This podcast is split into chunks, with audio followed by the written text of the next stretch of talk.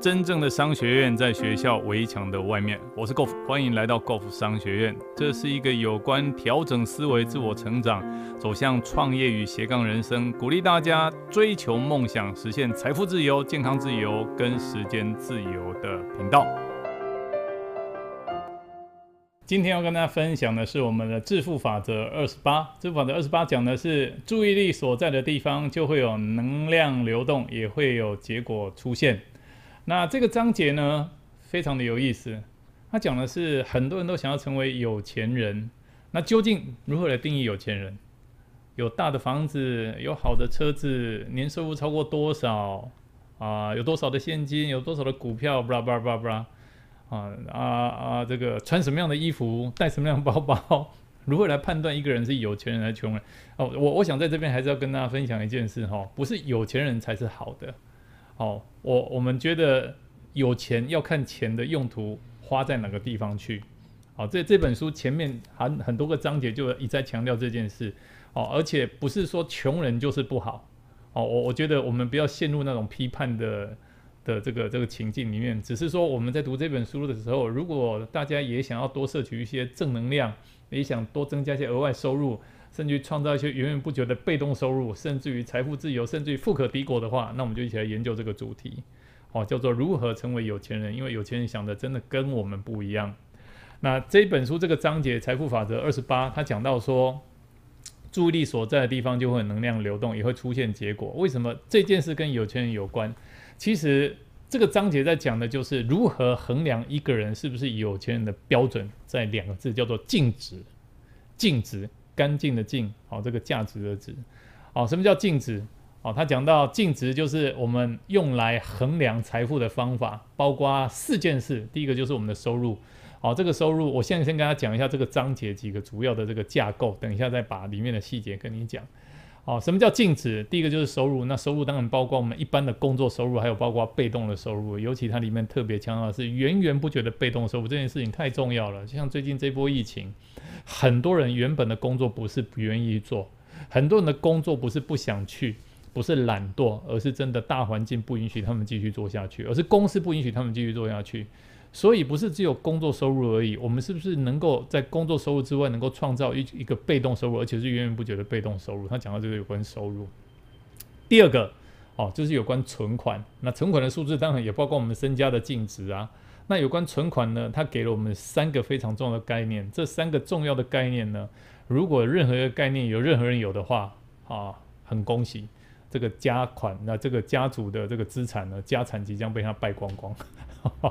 真的，我我觉得这本书讲很多事情都很有道理。第三件事情，我们做了什么样的投资？这投资不是只有现金投资，包括对公司、股票、基金，然后等一下他都会提到。第四件事情很好玩哦，如何增加净值？他讲就是简化。简化的意思不是要我们这个列等内斗啦，哦，列等内斗的意思就是说，哇，这个东抠西减，绝对不是，而是去判断哪些钱是该花的钱，哪些钱是不用去花的钱。好，这个等一下都会跟大家提到。那第三件事情哦，他提到在这个章节他提到说，为什么穷人没有办法致富的原因，其实穷人有些潜在性的思维是跟净值背道而驰的。好，这些思维会决定他们的行为嘛？那第四件事情，他还是拉到主题，好，专注。什么叫专注？就有钱人专注在自己的净值。好，我们如何能够专注在自己的自己的净值？第五个，如果我们自己本身没有这方面的概念啊，收入啦、存款啦、投资啊这些东西完全不知道的话。那我们可以去找一个财务规划师来提升我们的净值，好，这个就是我们这个章节致富法则二十八，好，这个如何专注在自己的注意力所在的地方，就会有能量流动，也会出现结果。那我接下来把这个章节几个非常重要的概念啊，首先他开宗明义就提到，有钱人专注在自己的净值，穷人只有专注在自己的工作收入。那一般来讲，谈到钱的时候，很多人都会问，哎，你这个月赚多少钱？你一般来讲每个月都领多少薪水？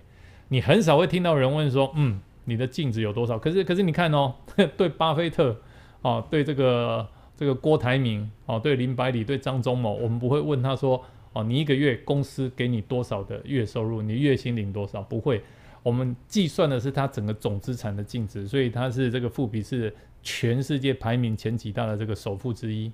啊，这样的问题很少会问这样的话，除非有钱人的俱乐部以外。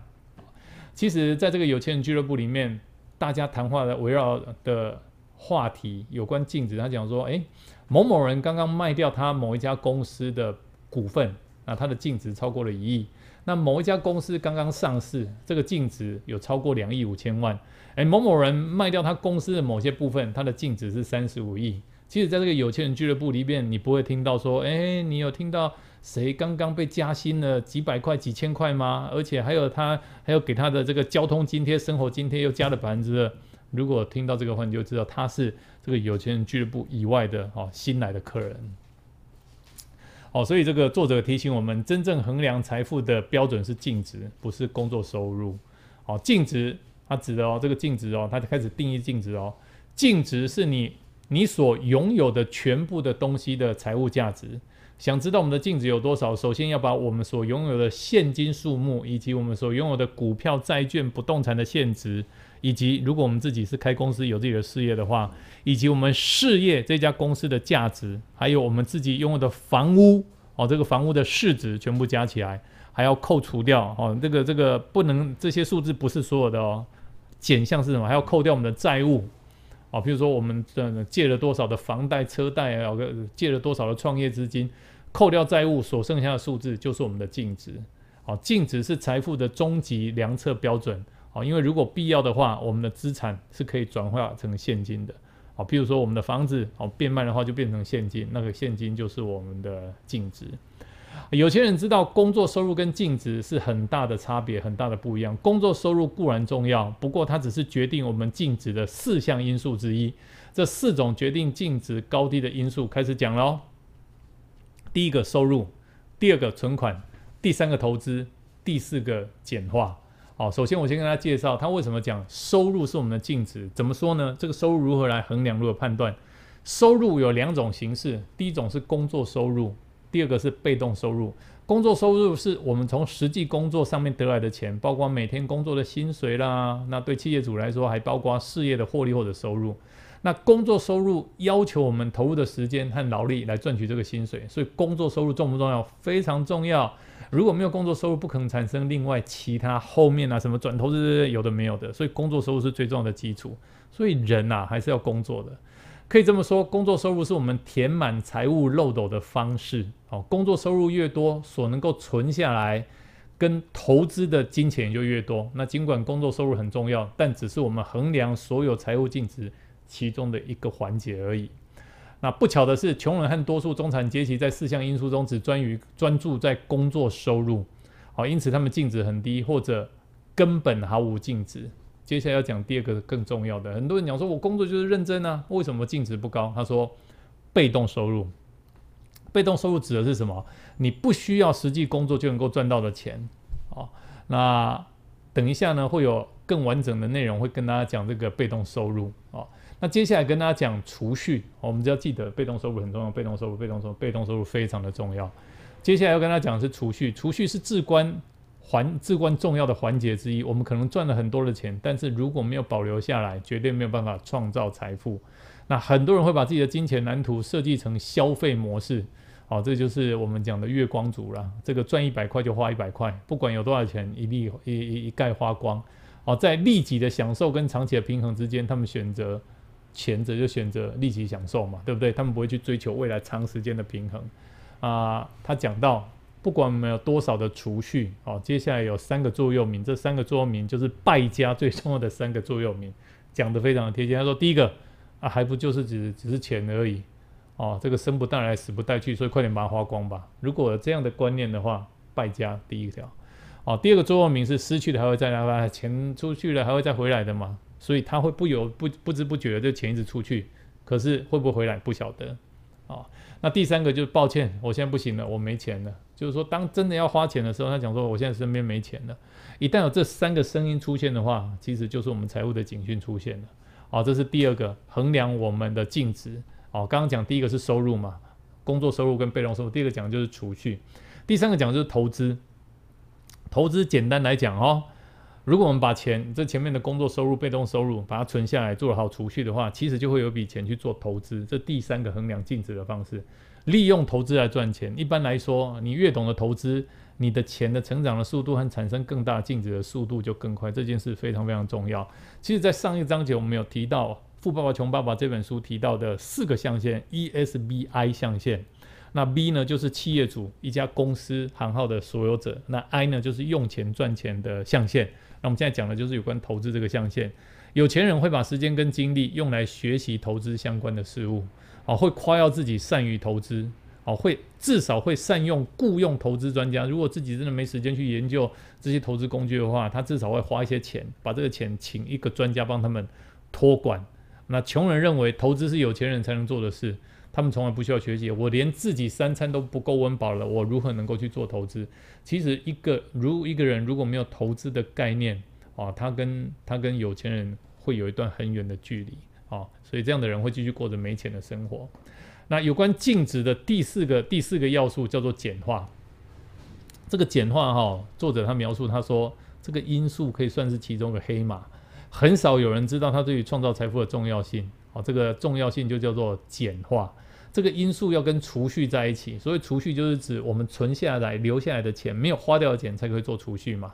让我们很自觉的过着一种对金钱需求比较低的生活方式，减少了生活开销以后，我们的存款就能够增加，而我们能够用来转投资的金额就会跟着增加。